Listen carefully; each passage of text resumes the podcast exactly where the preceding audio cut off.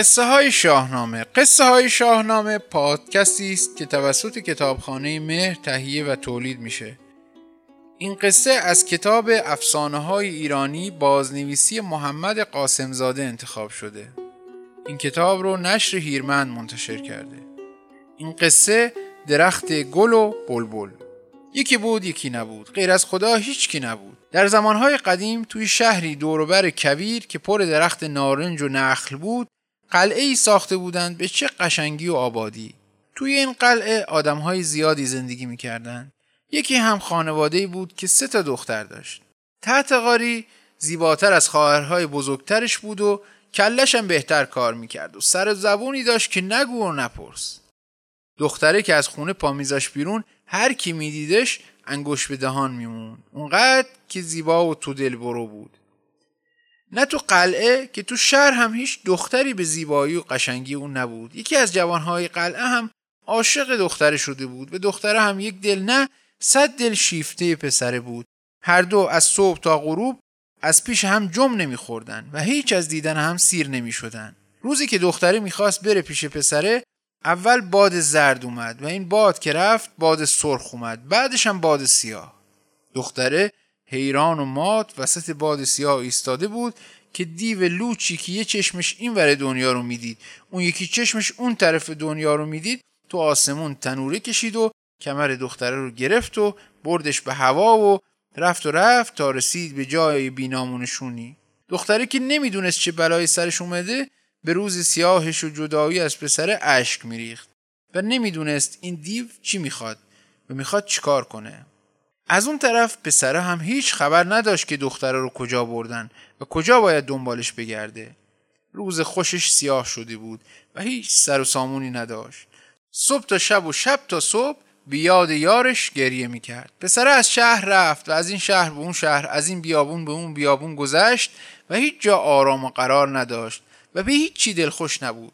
روزی از روزهای تابستون تو شهر میگذشت که یکی از همشهریا شدید.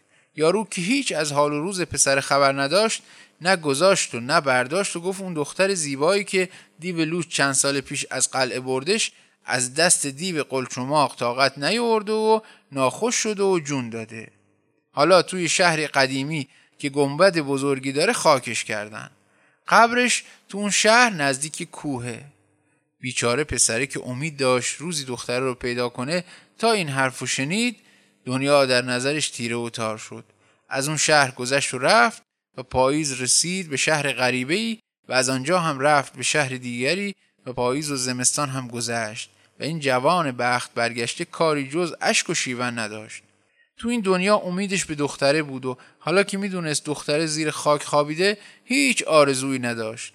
نه دلش به چیزی خوش می‌شد نه دوست داشت کسی رو ببینه. زمستون که تموم شد و بهار رسید پسر راه افتاد تا بره به شهری که یارو نشونیشو داده بود. رفت و رفت تا رسید سر قبر دختره. همین که چشمش افتاد به قبر از خود بیخود شد و قبر دختره رو بغل کرد و تا جونداش گریه کرد. همین که دل سیری اشک ریخت خنجرش رو کشید و زد به قلب خودش تا از دست بدبختی و غم و غصه خلاص بشه.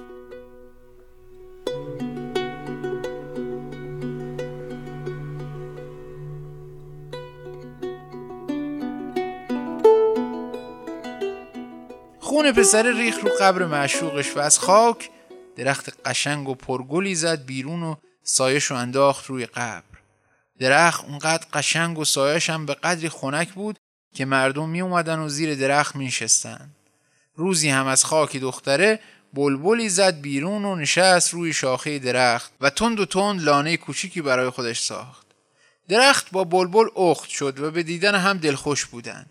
درخت هوا رو برای بلبل خنک می‌کرد و بلبل هم برای درخت می‌خوند و سرش رو گرم می‌کرد. این دوتا روز و روزگار تازه ای داشتن تا اینکه همون دیو لوچ اومد و دید عجب!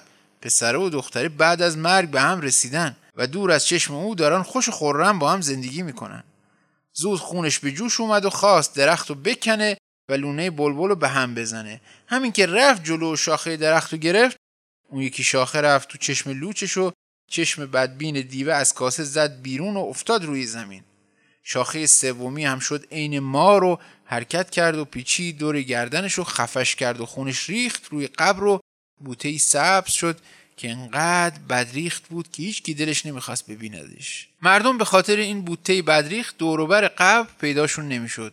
روزی خارکن پیری از راه رسید و دید عجب از کی این بوته بین زشتی اینجا سبز شده؟ چقدر کنار اون درخت خوشگل بدقواره به نظر میاد؟ زود بوته رو کند و برد انداخت رو آشخالا و رفت رد کار خودش. گذشت و گذشت تا روز چهارشنبه سوری رسید و بچه ها اومدن و بوته ها رو برداشتن و آتیش زدن و اونقدر از روش پریدن تا خاکستر شد. و خاکسترش هم زیر پا له کردن. دیو از بین رفت و درخت پرگل و بلبل با هم ماندن. درخته بلبل رو باد می‌زد و خنکش می‌کرد و بلبله هم برای درخت گل می‌خوند و رو شاخش میخوابید. این قصه بازنوشته ای بود از افسانه دیو چشکال قصه های زیر کرسی مردم کرمان و اطراف اون بازنویسی و گردآوری شمس و سادات رضوی.